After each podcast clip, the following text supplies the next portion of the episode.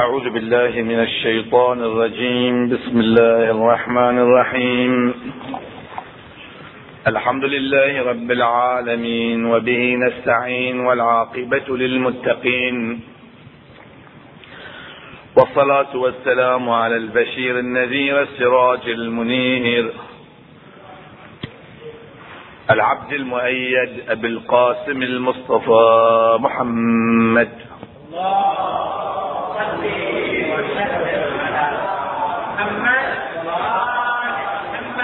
صلى الله عليه وعلى أهل بيته الطيبين الطاهرين المعصومين الهداة المهديين. السلام عليك يا أبا عبد الله وعلى الأرواح التي حلت بفنائك وأنا آخذ برحلك عليك مني سلام الله أبدا ما بقيت وبقي الليل والنهار. ولا جعله الله آخر العهد مني لزيارتكم. السلام على الحسين وعلى علي بن الحسين وعلى أولاد الحسين وعلى أصحاب الحسين. قال تعالى في محكم كتابه ومبرم خطابه أعوذ بالله من الشيطان الرجيم. ربنا لا تؤاخذنا إن نسينا أو أخطأنا. ربنا ولا تحمل علينا اصرا كما حملته على الذين من قبلنا. ربنا ولا تحملنا ما لا طاقة لنا به. واعف عنا واغفر لنا وارحمنا أنت مولانا. فانصرنا على القوم الكافرين. ندعو الله سبحانه وتعالى أن ينصرنا على القوم الكافرين بمحمد وآله الطيبين الطاهرين.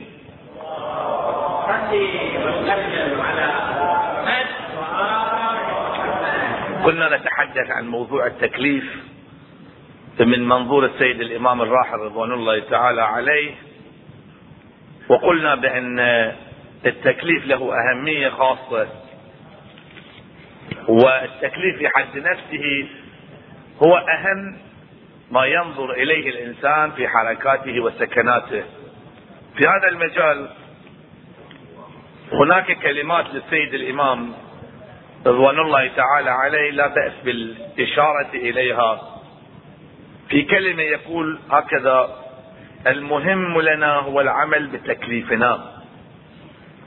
وفي كلمة أخرى يقول علينا أن لا نقلق من احتمال تعرضنا للهزيمة.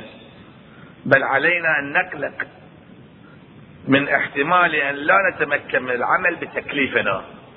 انظر للتعبير هذا. يعني قضية الهزيمة الظاهرية لا تقلق الإنسان. الإنسان لابد أن يعلم بأنه الهزيمة الظاهرية ليس لها أهمية كبيرة. لا الهزيمة ليست دالة على أن هذا الإنسان قد خسر. لا الخسران المبين لمن لا يعمل بتكليفه. وأيضا في كلمة أخرى يقول التكاليف الإلهية هي أمانات الله. لابد من أداء الأمانة. إن قتلنا أو قتلنا فإننا عاملون بتكليفنا. ثم يقول إننا نريد أن نحافظ على الإسلام وذلك لا يتم بالاعتزال ولا نتصور ولا تتصوروا أن المسؤولية ستسقط عنكم إذا اعتزلتم. واحد يقول أنا أبعد نفسي عن الساحة مسؤولية تسقط مني. يقول تكليف باقي التغليب ما بيتغير. بل إنها ستضاعف عليكم ستتضاعف عليكم. والكلمة المعروفة كلنا مأمورون بأداء التكليف والواجب ولسنا مأمورين بتحقق النتائج. هذه كلمات للسيد الإمام. هذه الكلمات ليست هي كلمات منفصلة عن تلك الرؤية الأصولية والفقهية للسيد. لا القضية لها جذور في علم الأصول وفي علم الفقه. ونحن في هذه الليلة وفي الحلقة الأخيرة لهذا البحث المبارك سوف نركز على نقاط مختلفة. النقطة الأولى نريد أن نبين بأن الإنسان في عمله لابد أن ينظر إلى الله سبحانه وتعالى ليس إلا يعني الغاية هي الله. كما نقول يا غاية آمال العارفين. ثم ماذا؟ هذا التعبير غلط. يعني الإنسان عندما يعمل أي عمل عمله لابد أن يكون لله سبحانه وتعالى رضا الله. حتى لو كان للجنة أو التخلص من النار بمعنى من المعاني هذا العمل لا يكون لله. مثلا ترى بأن الله سبحانه وتعالى في قضية مريم يقول أني نذرت للرحمن صوما للرحمن. يقال بأن مريم في تلك اللحظة كانت بصدد رفع الاتهام عن نفسها. ولذلك قالت إني نذرت للرحمن صوما لن تقل لله لأنه تقول بعد ذلك فلن أكلم اليوم إنسيا. فالعمل لله لابد أن ينطلق من منطلق العشق والحب وهذا هو الأساس. فإذا عندما نتحدث عن العبودية بعض الناس يقول العبودية ليست هي الغاية. الغاية في الدين أن يتعامل الإنسان مع الناس تعامل جيد. الدين المعاملة كما يقولون. هذا غلط. الدين عبودية. المعاملة وما شابه ذلك كلها تحت خيمة العبودية لها قيمة. يعني الإنسان لو يتعامل مع الناس تعامل جيد حسن ولكن لا من منطلق العبودية. يعني لا لله. يحترم الناس لأموالهم لوجاهتهم. هذا عمله ليس له قيمة عند الله أصلا ولا قدسية لهذا العمل. أصلا. بل ربما يعاقب على مثل هذا العمل. لأن هذا العمل نوع من الخضوع لغير الله سبحانه وتعالى. ولذلك في الحديث يقول من لم يشكر المخلوق المخلوق يعني الإنسان ينظر إلى أن هذا مخلوق. فالشكر هو شكر الله سبحانه وتعالى.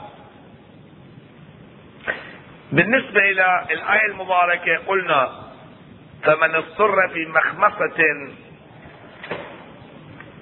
غير متجانف لإثم. غير متجانف لإثم يعني شنو؟ يعني الإنسان عندما يضطر لعمل ما لأن هذا خلاف التكليف. التكليف أنه لا يأكل هذا الشيء. إذا أكل المفروض لا يتلذذ بهذا الشيء. غير متجانف لإثم. بعد هذا لابد أن يستغفر أيضا فإن الله غفور رحيم. والتكليف إذا جاء على عاتق الإنسان هو مسؤول عن نفسه. يعني لا ينظر إلى عدد الناس الموجودين حوله كما يقول أمير المؤمنين أيها الناس لا تستوحشوا في طريق الحق لقلة أهله فإن الناس اجتمعوا على مائدة شبعها قصير وجوعها طويل. يعني الناس ترى وجودهم وعدمهم ما بيأثر في التكليف. الله سبحانه وتعالى هو الذي يؤيد المؤمنين بنصره. وفي آية أخرى فقاتل في سبيل الله لا تكلف إلا نفسك. شوف التعبير اللطيف. ثم يقول وحرض المؤمنين. حرض المؤمنين. ليش؟ حتى المؤمنين إذا حررتم من القتال حتى يحصلون ثواب. مو إنه وعد تحتاج لهم. طبعا وجودهم لا بأس. وأعدوا لهم ما استطعتم من قوة كما سنبين. عسى الله أن يكف بأس الذين كفروا. والله أشد بأسا وأشد تنكيلا. هذه الآية المباركة التي سوف أقرأها الآن. هذه آية مهمة جدا. كما وعدتكم بالأمس أيضا أنه سوف أشير إلى هذه الآية الكريمة. يقول سبحانه وتعالى وأعدوا لهم ما استطعتم من قوة ومن رباط الخيل ترهبون به عدو الله وعدوكم. هنا بعض الناس عندما يريد أن يفسر القرآن الكريم ينظر إلى مثل هذه الآيات. نظرة مادية. وهذه المشكلة التي نحن نعانيها في فهم القرآن. يعني يقول واعدوا لهم ما استطعتم من قوة. يقول هكذا. البعض هكذا يفسر. إنه يجب علينا أن نهيئ القوة حتى نتمكن من مواجهة الأعداء. ما استطعنا من قوة يعني حد الإمكان. نهيئ ما يمكن أن نهيئه لأن القوة نحتاج لها. ولولا القوة لما تمكنا من الدفاع عن الإسلام. هذا منطق الناس المؤمنين طبعا كثير من هكذا يفكرون بأن القوة لها دور. ولكن الذي يعتقد بالتكليف رؤيته تختلف. واعدوا لهم ما استطعتم. اولا ما استطعتم الاستطاعة لابد أن تكون شرعية وعقلية. يعني العقل والشرع مو ما استطعتم يعني حد الامكان لأن إذا أنت التجأت بالعدو حتى تصير قوي فأنت صرت أنت صرت عدو الله. لأن رحت التجأت ركنت إليه ولا تركنوا. نعم إلى الذين كفروا فتمسكم النار. انت ركنت إليهم. هاي المشكلة هذه وحين كثير من الدول العربية تعاني هذه المشكلة ان يركنون إلى أمريكا يبغوا يضربون إسرائيل كأنه يركنون إلى إسرائيل لضرب إسرائيل. شيء غريب واقعا يطلبون منهم كما حدث في الحرب بين العرب وإسرائيل. ركنوا إلى روسيا. في اللحظات الأخيرة تخلوا عنهم. ليش؟ لأن الإنسان إذا يريد أن يقاوم لابد أن يتوجه إلى الله سبحانه وتعالى. الآية إيش تقول؟ الآية لطيفة جدا. الآية تقول وأعدوا لهم ما استطعتم يعني عقلا وشرعا من غير أن تتخلوا عن مبادئكم. من قوة ومن رباط الخيل. طبعا قوة ورباط الخيل ومقصود الخيل يعني أي شيء يلعب دور الخيل. ثم يقول ترهبون. مو أن الأسلحة ترهبهم. أسلحتكم ترهب هؤلاء؟ هم عندهم اضعاف مضاعفة. ترهبون هذا الفعل مضارع هاي جملة خبرية وليست جملة إنشائية. يعني أرهبوهم خوفوهم بأسلحتكم. ما قال هذا الشيء. إن خوفوهم بأسلحتكم قال هذا الشيء. الله ما قال. قال هذا الشيء 100% سيتحقق. هذا الأمر المفروض متحقق خلاص. يعني لا تصوروا بأن هذا ما بيتحقق. هذا خلاص تحقق بالفعل. ترهبون. يعني اللي هيئتوا أنتم ولو ولو سيف. أي شيء. ليش ترهبون؟ لأن الذي يلقي في قلوبهم الرعب ليس أنتم. الله هو الذي يلقي ذلك. ولذلك الشاهد ترهبون به عدو الله. يعني عداوة الله لها تأثير. تذكرون؟ تكلمت عن أن الوصف يشعر بالعلية في احدى الابحاث في قوله أطيعوا الله وأطيعوا الرسول وأولي الأمر لأنه أولي الأمر يجب اطاعته تذكرون؟ هنا لأنهم أعداء الله فالرهبة سوف تأتي في قلوبهم ولكن بشرط واحد. إن أنتم أي شيء بامكانكم تهيئونه. ولو بسيط من غير أن تتخلون عن مبادئكم جهزوا أنتم وبعد هالمرحلة شغلنا إحنا. ترهبون به عدو الله وعدوكم. فإذا الرهبة لم تحصل من خلال الأسلحة من خلال رباط الخيل. الرهبة حصلت لأنهم عدو اعداء الله. وإنت بالشيء البسيط يمكنك أن تقاومهم. كما تحقق هذا الشيء في فلسطين بالحجارة وفي لبنان أيضا. يعني تصور الاسلحة اللي عند حزب الله موجودة. هذه تساوي التجهيزات والإمكانيات التي عند إسرائيل. لا قياس بينهما. شوف شلون.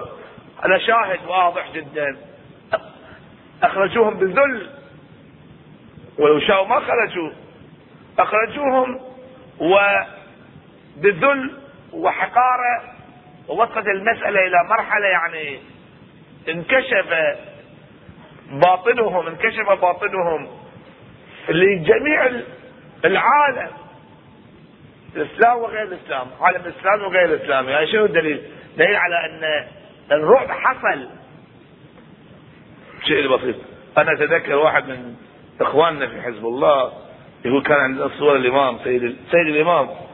صور صغيرة هذه يروح نلصقها في الليل آخر الليل نفس الشباب يلصقون الصور صورة على دبابة إسرائيلية. ويرجعون. هو نايم ذاك طريقة أخرى وصل الصورة حتى لو الاطفال نرسلهم. ونرجع. يقول الصباح من تشوف الصورة بس. هاي إسرائيل من بيركب تشوف الصورة قدامه يهرب يترك دبابته ويهرب. يقول هكذا كنا نصادر امكانياتهم لأنهم يخافون لأنهم يبون يعيشون. هم هدفهم إنه يحاربون لماذا؟ يحاربون حتى بس إحنا لا احدى الحسنيين في نظرنا. على أي حال هذه أيضا نقطة ومن هذا المنطلق نعرف معنى الدعاء الذي يقول حسبي الرب من المرفوضين هذا هو التوحيد الحقيقي. حسبي الرازق من المرزوقين. حسبي الله رب العالمين. حسبي من هو حسبي. حسبي من لم يزل حسبي. هذا منطق الإنسان ال ال الذي يعمل لله سبحانه وتعالى. فإذا الغاية هي الله. هذه النقطة مهمة جدا. الغاية هي الله. لا قضية الجنة ولا الخوف من النار. إذا الإنسان كانت غايته الله سبحانه وتعالى يؤدي تكليفه بلغ ما بلغ والتكاليف الإلهية ما تغيرت. ما تغير التكاليف التكليف ثابت الحلال حلال والحرام حرام ما تغير شيء. وأيضا نقطة أخرى أحب أن أشير إليها وهذه نقطة مهمة حتى أدخل في بعض النقاط حتى في هذا الليلة نختم هذا الحديث. بالنسبة إلى الأمة الإسلامية تعرفون أخواني بأن هناك ميزة في هذه الأمة. الأمة الإسلامية أن الله سبحانه وتعالى ببركة رسول الأمة. صلى الله عليه وآله وسلم.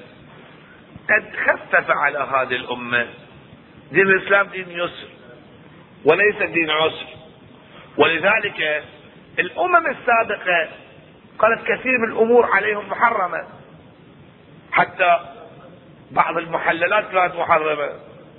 وأيضا بالنسبة إلى التوبه توبتهم كانت هكذا. فاقتلوا أنفسكم كما في الآية المباركة. وإذ قلنا وإذ قال موسى لقومه يا قوم إنكم ظلمتم أنفسكم باتخاذكم العجل. الحل الحل أن هذه النفس تلوثت. النفس المتلوثة لابد أن تزول من هذه البسيطة. وهذا معنى التوبة. فتوبوا إلى بارئكم. فاقتلوا أنفسكم ذلكم خير لكم. عند بارئكم. إذا متت فتاب عليكم إنه هو التواب الرحيم. ولكن الرسول الأكرم صلى الله عليه وآله وسلم يقول عنه الله سبحانه وتعالى لقد من الله. من؟ وهي منة خصوصية للرسول صلوات الله وسلامه عليه وعلى آله. لقد من الله. واللطيف أنه بالنسبة إلى الحجة يقول ونريد أن نمن على الذين استضعفوا. هناك أيضا من للولاية هنا منا وهناك منا على هذا الأساس هناك حديث يسمى حديث الرافع. وهذا الحديث ينسجم مع الآية المباركة. الآية تقول ربنا لا تؤاخذنا إن نسينا وأخطأنا. الشاهد في البحث هذا إن الإنسان حتى لو ينسى التكليف موجود ترى هذه النقطة. يعني السيد الإمام يقول بين التكليف حتى في حال النسيان موجود. لو ما كان موجود ما له معنى تقول ربنا لا تؤاخذنا إن نسينا. المفروض ما ياخذك الله. يعني هذا يتوقف على أنه الإنسان مبدئيا يقول بأن الله سبحانه وتعالى سوف يؤاخذني ولكن لا تؤاخذنا. المفروض أن يؤاخذك حتى في النسيان. لأن التكليف ما تغير. لا تؤاخذنا نسينا وأخطأنا. ربنا ولا تحمل علينا اصرا كما حملته على الذين من قبلنا ويضع عنهم إصرهم والأغلال التي كانت عليهم. ربنا ولا تحملنا ما لا طاقة لنا به. ما لا طاقة لنا به؟ لا تحملنا. وما بحملك. إذا كان التكليف ساقط هنا ماكو معنى إنه لا تحملنا. التكليف مو ساقط. التكليف موجود.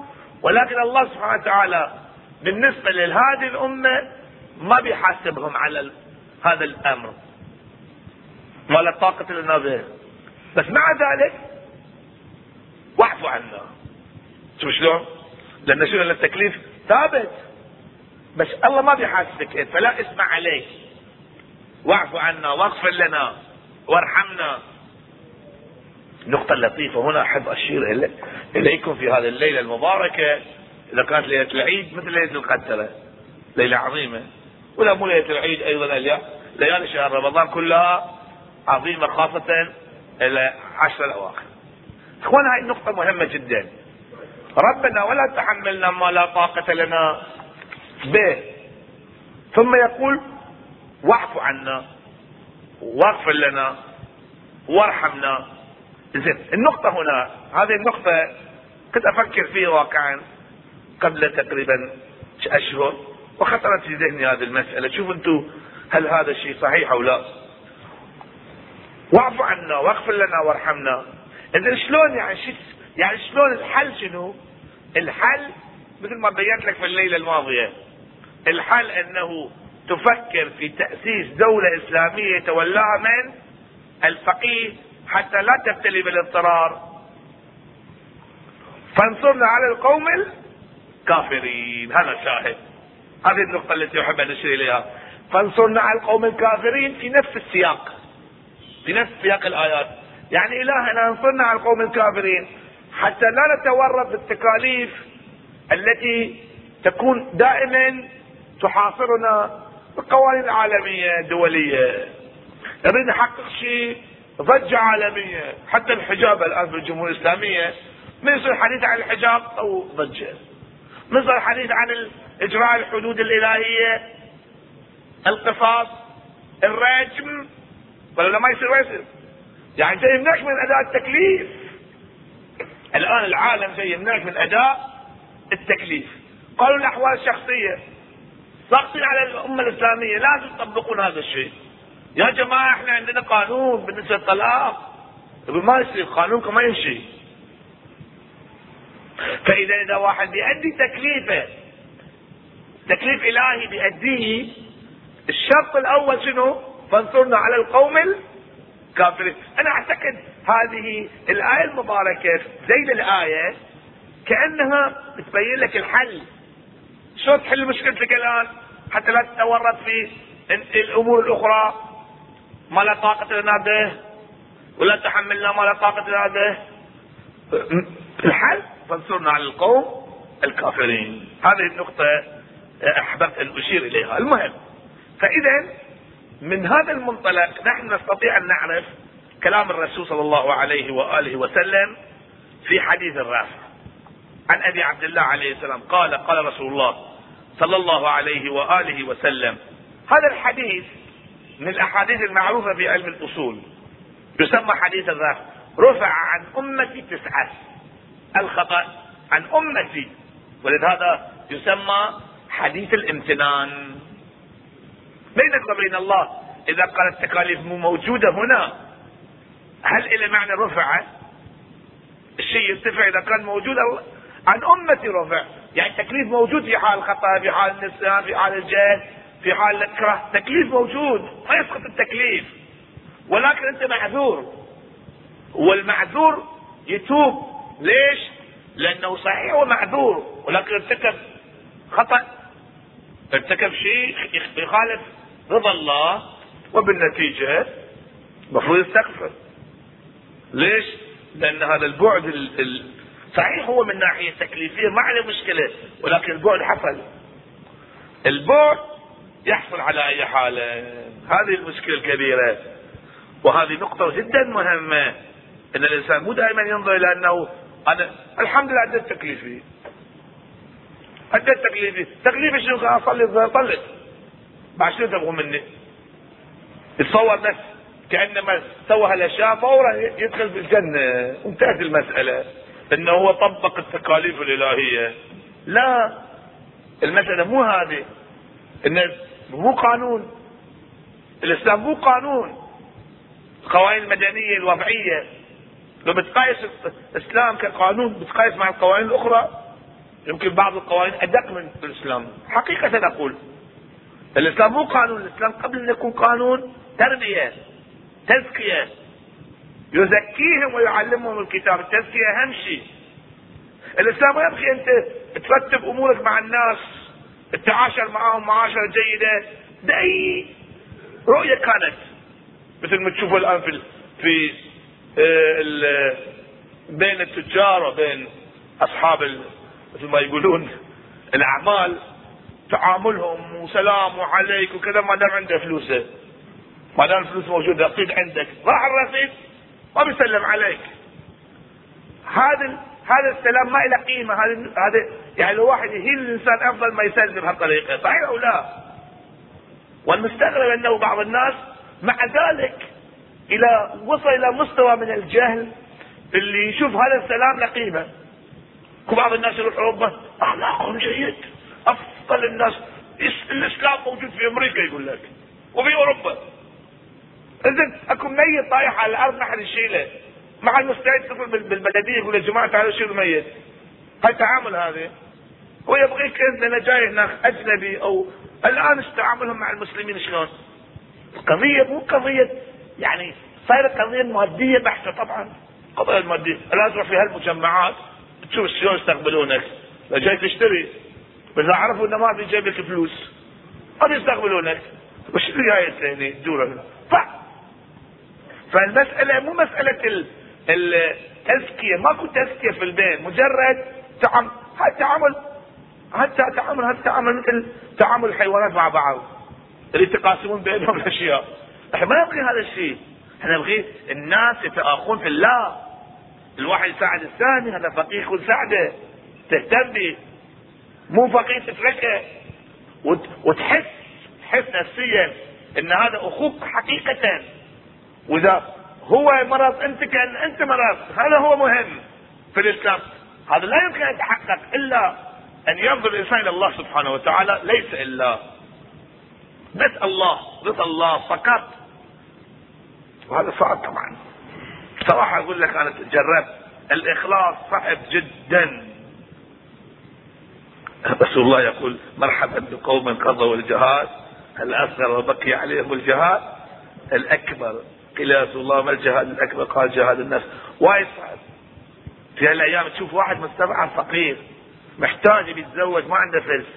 يجي يطلب من هذه ما ما عندي ما عندي ما عندي ما. ولا حد يفكر فيه. آخر شيء ينام في الليل مرتاح. وما يفكر إن ذاك الولد شلون حالته؟ أصلا ما يفكر فيه. إنه ما أعطاش إنه بس هناك بتبين يوم تبنى السرائر إنها الضربة اللي ضربت هذا الانسان نعم. هناك بتظهر إن جرحت هذا الإنسان هذا الإنسان كان مثلك ومثل أي شخص ثاني يحب يتزوج ما عنده فلوس راح يخطب ما قبله. قال ما عندك فلوس خلاص. وبقى بهذا. وإذا أذن نعوذ بالله أنت مسؤول. هذه النقطة وايد مهمة يكون نحن نهتم بهذا الجانب. ونخلص أيضا في أعمالنا خاصة هذه الأيام بعد ما طلع خرجنا من من شهر رمضان المبارك. نعم يكون كيوم ولدتك أمك واحد يحاول إنه يرتب أموره يعني يعيش يعيش عيشه يكون يرى كل الناس إخوانه. هذه نقطة مهمة. كل المؤمنين يحس بألم الآخرين يحس بالمسؤولية. وهذا الإحساس كما قال أمير المؤمنين سلام الله عليه. السيد الإمام رضوان الله تعالى عليه في اليوم الذي ارتحل السيد مصطفى في النجف الأشرف أنا كنت هناك أيضا. في المجلس نفسه عندما كان السيد قاعد. واحد من الجماعة وهو شيخ جليل هو اللي قال لي وهو كان مسؤول لراتب الإمام يعني يدفع رواتب للعلماء يساعد العلماء. السيد مصطفى الآن استشهد وقضية كبيرة ومصيبة عظمى. يقول في نفس اللحظة قال لي السيد الإمام قال لي وديت فلوس حق فلان بغيت تودينا اليوم. مو تنسى. استغربت قلت له سيدنا نحن وقت قال إيه روح وده وكل مرة أكد وديت اليوم رحت أنا بالفعل رحت وديت المبلغ اللي المفروض أعطيه. رجع قال ها وصلت؟ له قلت له إيه ارتاح الامام شفت شلون القضية قد مهمة؟ يعني واحد هذا إحساس صعب ترى إخواني. ونعوذ بالله أكل الشبهة. هذا اللي يخلي الإنسان يكون قسي القلب. اللي ما يهمه. مات مات. شو يهمه حي هذا مات أو ما مات. ما دام أنا حي وأعيش. خلاص. وفي ناس يسمع واحد مريض ما ينام هو. ما ينام يفكر فيه. ذاك الشيخ هذا مريض. شلون شلون يعني أحاول إنه أزوره وكذا بطريقة أخرى أو إذا أقدر اتمكن من مساعدته للعلاج؟ يفكر في هذا الشيء. في ناس هكذا وفي ناس يفكرون هذا التفكير. على أي حال التكليف مهم. ندعو الله سبحانه وتعالى أن يوفقنا جميعا لأداء تكاليفنا الإلهية وأن تكون في قلوبنا حرقة للدين وللاسلام وللأمة الإسلامية. على أي حال هنا يقول رفع عن أمتي تسعة الخطأ النسيان وما اكرهوا عليه وما لا يعلمون شلون ما لا يعلمون يعني اللي ما يعلم تكليف جاي عليه على عاتقه ولكن رفع الدين الإسلامي في واحد في قلبه حسد. طبعا يأكل إيمان. كما تأكل النار الحطب ولكن كعقاب الله ما يعاقبك إنه ليش في قلبك حسدت ولا إذا أظهرت حسدك أظهرت مشكلة. بس في الأديان السابقة الحسد سواء أظهرته أو ما أظهرته تعاقب عليه. مش صعب هذا لازم واحد يسيطر على نفسه إنه حتى حالة الحسد لا توجد في ضميره. والتفكر في الوسوسة في الخلق ما لم ينطق بالشفة أكو بعض الناس يفكر في قضية الخلق إنه الله شلون خلق الأشياء؟ بعض الاحيان يشكك في بعض الأمور. يقول مو مشكلة. إذا في بالك مو معاقب. أما إذا نطق بالشفة في حق الناس تعاقب. المفروض ما تقول حق أحد. الشبهات التي تخطر في ذهنك. دون الأمم السابقة، الأمم السابقة حتى الشبهات التي تخطر في أذهانهم كانوا مسؤولين عليها، المفروض ما تخطر حتى شبهه في ذهنه، صعب. شلون تقدر. هذا واحد يبعد عن نفسه عن هالأمور ويتناسى. صعب جدا. فاذا نستنتج بأن التكاليف ثابتة. بلغ ما بلغ. هذه النقطة أحببت أن أشير إليها. ونقطة أخيرة. وأختم الحديث. صلوا على محمد وآل محمد.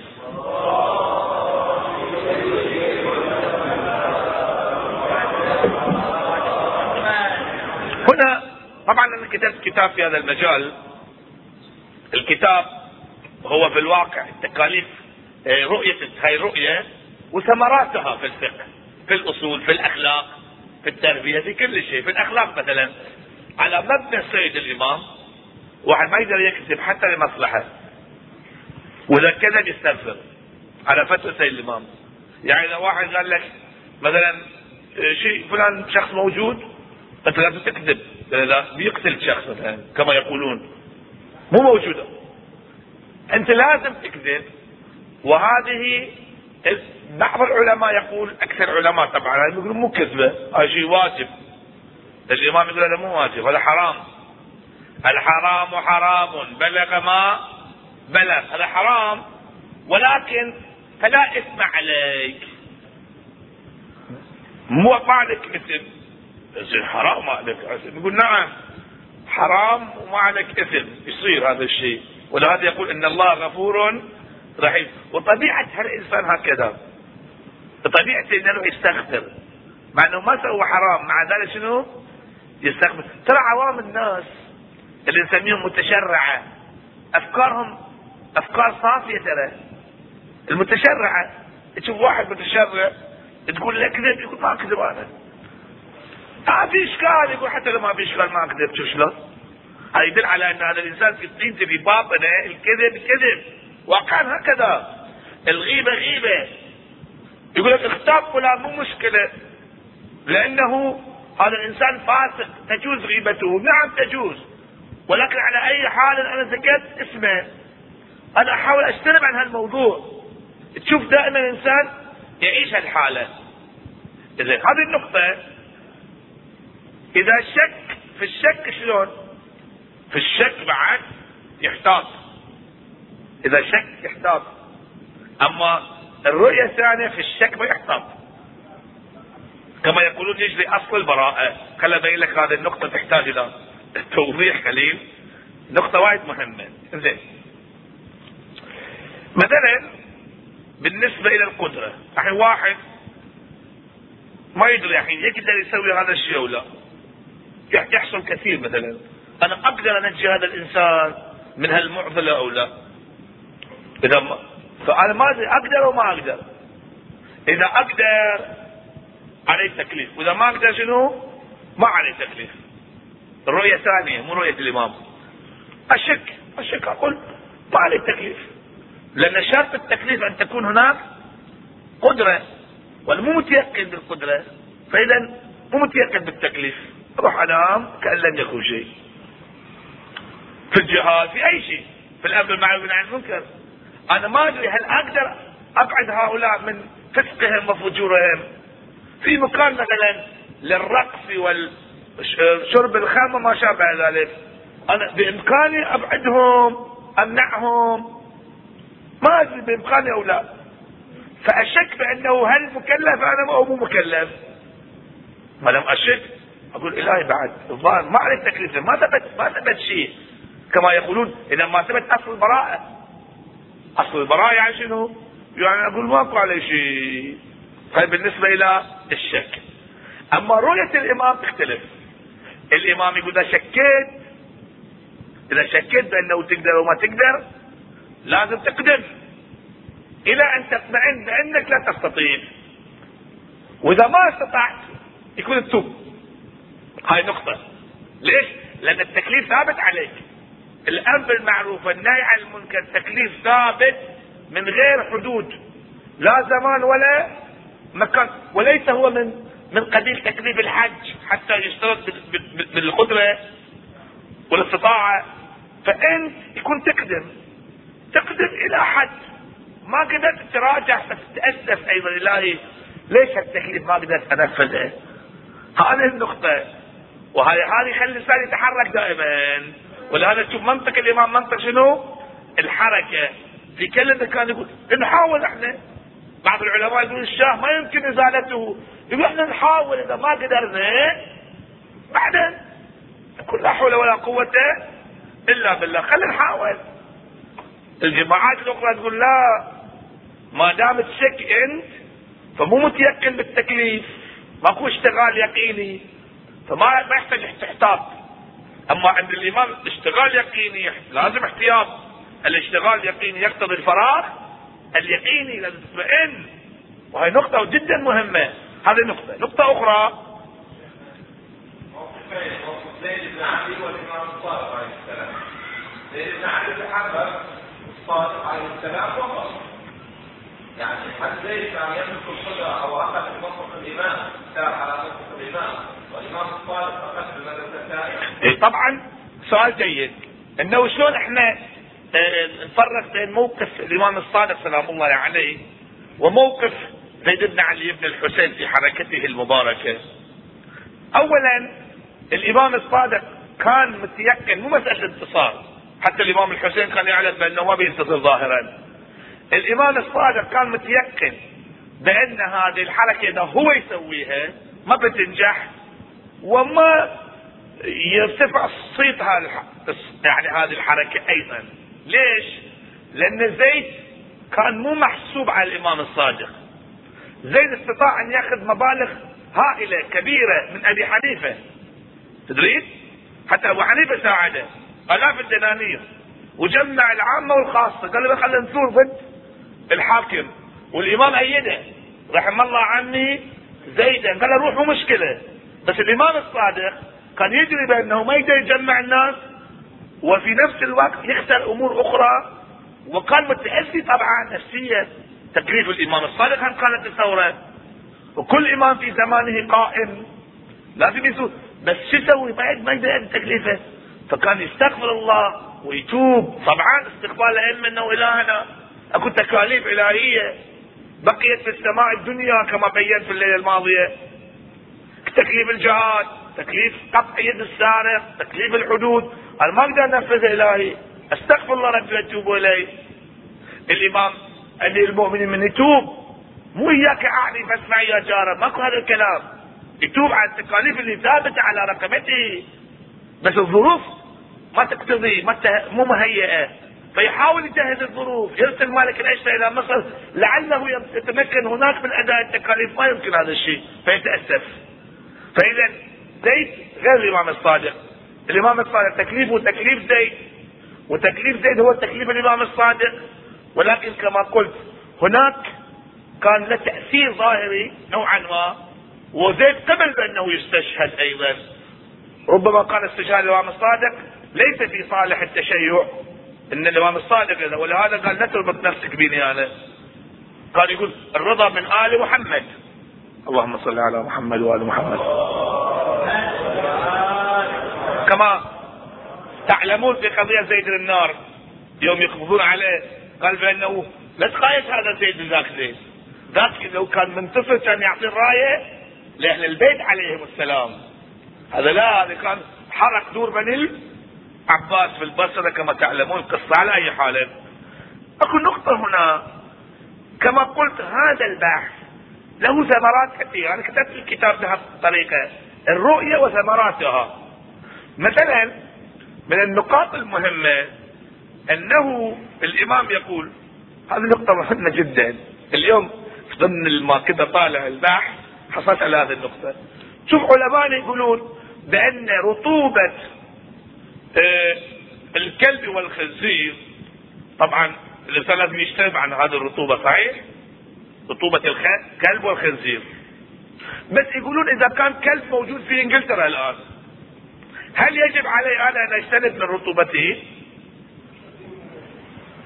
اجتناب يقولون لا الإمام يقول يجب عليك ليش؟ مش عليك من الكلب الخارجي التكليف وجوب الاجتناب عن كل الكلاب الموجودة في العالم. صحيح؟ هذا وجوب الاجتناب. لكن تجيب مصداق خارجي؟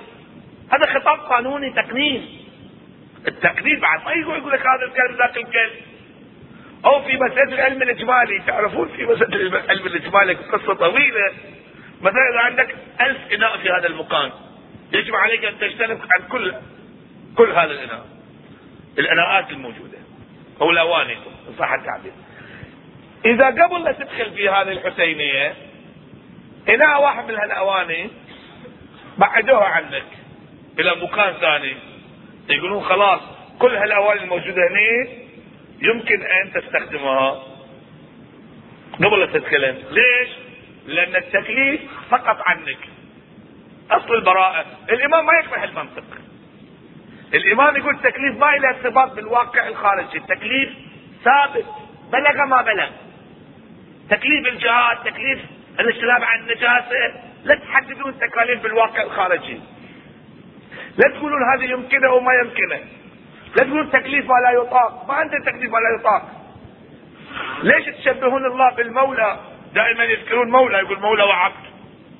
المولى يقول لعبده افعل كذا إذا ما يقدر يفعل ما ما يأمر ما ينهي. الامام يقول ليش؟ تفكروا هكذا كأن الله قاعد على العرش ويؤمر عبيده. لا. الله سبحانه وتعالى قنن قانون وهذا التكليف ثابت. كل الكلاب في العالم هي شنو؟ نجسة. وكل الخنازير نجسة سواء عن عندي ارتباط معها أو لا. وهذا بحث طويل وعريض في هذا المجال. وأيضا من من نقاط أن الإمام يقول بأنه يمكن أن يجتمع شيئين واجب وحرام في مكان واحد هذا حرام وفي نفس الوقت شنو؟ واجب يعني التزاحم ما يقبل هذا الكلام ليش؟ لأن هذا مثلا من باب المثال تطهير المسجد واجب صحيح؟ فإذا صار تطهير المسجد واجب أو أو مثلا الصلاة واجبة. المرور في هذا المكان المقصود حرام. الحرام حرام والواجب واجب. فأنت إذا بتقعد في المكان وبتصلي فارتكبت حرام وفي نفس الوقت ارتكبت شنو؟ واجب. شلون يجتمع مع بعض؟ بشيء واحد يقول أنت اللي جمعت من سوء اختيارك في الواقع الحرام مستقل والواجب شنو؟ مستقل. هذا أيضا من الأمور التي يصحها السيد الإمام. واكو بحث طويل وعريض يسمى الترتب. طرحه الميرزا النائني لا أشرحه في هذا المجلس. ليس هناك مجال في البيت. على أي حال؟ فالنتيجة. هذا اللي جمع بين الحرام والحلال. إذا صلى الصلاة المكتوبة. في الأمر المكسوبة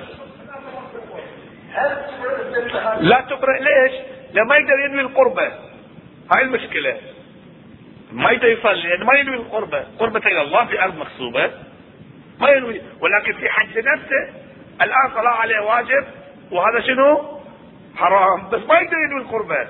أصلي في هذا المكان قربة إلى الله. تخسر أرض الناس. واضح ف فهاي النقطة المشكلة هناك. أما مو مو مشكلة في في عدم اجتماع الأمر والنهي في مكان واحد. الإمام يقول ليش أنتم؟ لأن العلماء الباقين يقول الآمر والنهي ما يجتمعون في مكان واحد. ليش؟ لأن الآمر والنهي تكليفين ما يجي هذا التكليف إلا ماكو هذا التكليف ذاك التكليف. لأن يربطون التكاليف بالواقع الخارجي. أما السيد الإمام ما يربط التكاليف بالواقع الخارجي يقول التكاليف ثابتة في حد نفسها. الصلاة ما يتغير تكليف الصلاة ما يصير حرام. كما قلنا الربا ما بيصير شنو؟ حلال. بلغ ما بلغ. الربا ما بيصير حلال. والصلاة ما بتصير محرمة لا الصلاة واجبة. يعني كل شيء في حد نفسه حكمه موجود. وأما الزمان والمكان ما بيأثر في أصل الحكم. الاستراتيجية واحدة في التكتيك مثل ما يقولون في الواقع الخارجي بس. أما الاستراتيجية واحدة وتأثير هذا المنطق في الإنسان جدا كبير. أن الإنسان دائما رؤيته تكون رؤية عالية. دائما ينظر بعين الله. المؤمن ينظر بعين الله بنور الله. يشوف من فوق يشوف الأشياء. كما كان سيد الشهداء أبو عبد الله الحسين عليه السلام إن كان دين محمد لا يستقم أو لن يستقم إلا بقتلي يصيف ديني. يقول مسألة الدين. الدين الدين لازم نحافظ عليه. بلغ ما بلغ. هذا منطق الإمام الحسين منطق كل الأئمة خاصة الإمام الحسين سلام الله عليه. ولو أدى إلى قتل اطفالي أولادي أصحابي مو مشكلة. أنا أضحي كل شيء في سبيل الدين. كأنه شاف هذا البرج العظيم برج الدين ساقط. يقول أحدهم هذا البرج العظيم اللي أسسه رسول الله. وقبل ذلك الأنبياء شافه عند شريعة الفرات كأنه ساقط على الأرض. إلهي برفع هذا البرج. وهذه القاعدة العظيمة. قال الإله الله خاطب الحسين ما يمكن ترفيعها إلا بالدم. دم منه دم أصحابك دم أولادك. فارتفع وارتفع إلى أن وصل إلى دمه هو هو. لازم تضحي في سبيل الله. فقبل الإمام الحسين سلام الله عليه. نعم وبعد ذلك ارتفع الدين واستقام الدين وكأن به سلام الله عليه ودع عياله وأطفاله. ثم جاء على التل نادى يا زينب يا أم كلثوم يا رباب يا ليلى. لو كانت ليلى موجودة طبعا ويا رملة نادى جميع النسوة والأطفال. اجتمعنا حول الحسين. بعض الروايات تقول 84 امرأة والطفل. اجتمعوا حول الحسين. نساء بعض النسوة من الأصحاب أيضا. إحداها تقول إلى أين يا حمانة؟ والأخرى تقول إلى أين يا حسين؟ إلى أن جاءت سكينة نادت أبا يا أبا استسلمت للموت. قال كيف لا يستسلم للموت؟ من لا ناصر له ولا معين. قالت إذا فارجعنا إلى المدينة. قال الحسين بني لو ترك القطاع ليلا لنا سيطول بعدي؟ يا سكينة فعلت سيطول بعدي يا سكينة فاعلم من كل بكاء الحمام دعا. لا تحرقي قلبي بدمعك حسرة. ما دام من الروح في الجسمان فإذا قتل فأنت أولى بالذي تأتينه يا خيرة النسوان. ثم إن الإمام الحسين ودع الأهل والعيال. فإذا بصوت ينادي مهلا مهلا يا ابن الزهراء. نظر خلفه فإذا بزينب سلام الله عليها. يا أخي يا حسين أريد أن أودعك وداع أخير أريد أن أنظر إليك. هذه وصية أمنا الزهراء. يا قالت لي باللحظة الأخيرة انظر إلى الحسين. في بعض الروايات قبل منحر الحسين الزهراء تقول هكذا. ثم ذهب الحسين سلام الله عليه. الرواية تقول أن الإمام كان يذهب ويرجع ويقول إنا لله وإنا إليه راجعون. يذهب ويرجع. لماذا كان يقول إنا لله حتى النسوة لا يخرجن من الخيمة يسمعن صوت الإمام سلام الله عليه. ومن ناحية أخرى حتى يكون هناك كر وفر لأن الإمام الحسين كان يحاربهم. قتل فيهم كثير. ولكن في المرة الأخيرة عندما سمعنا النسوة صوت صهيل الفرس فرس الحسين خرجنا من الخيمة اجتمعنا حول الفرس. إحداها تقول يا فرس الحسين أين الحسين؟ والأخرى تقول يا فرس الحسين أين أبي الحسين؟ كأن سكينة جاءت قالت يا فرس الحسين أنا أعلم بان الحسين قد قتل ولكن أخبرني اسقي ابي اذبح عطشايا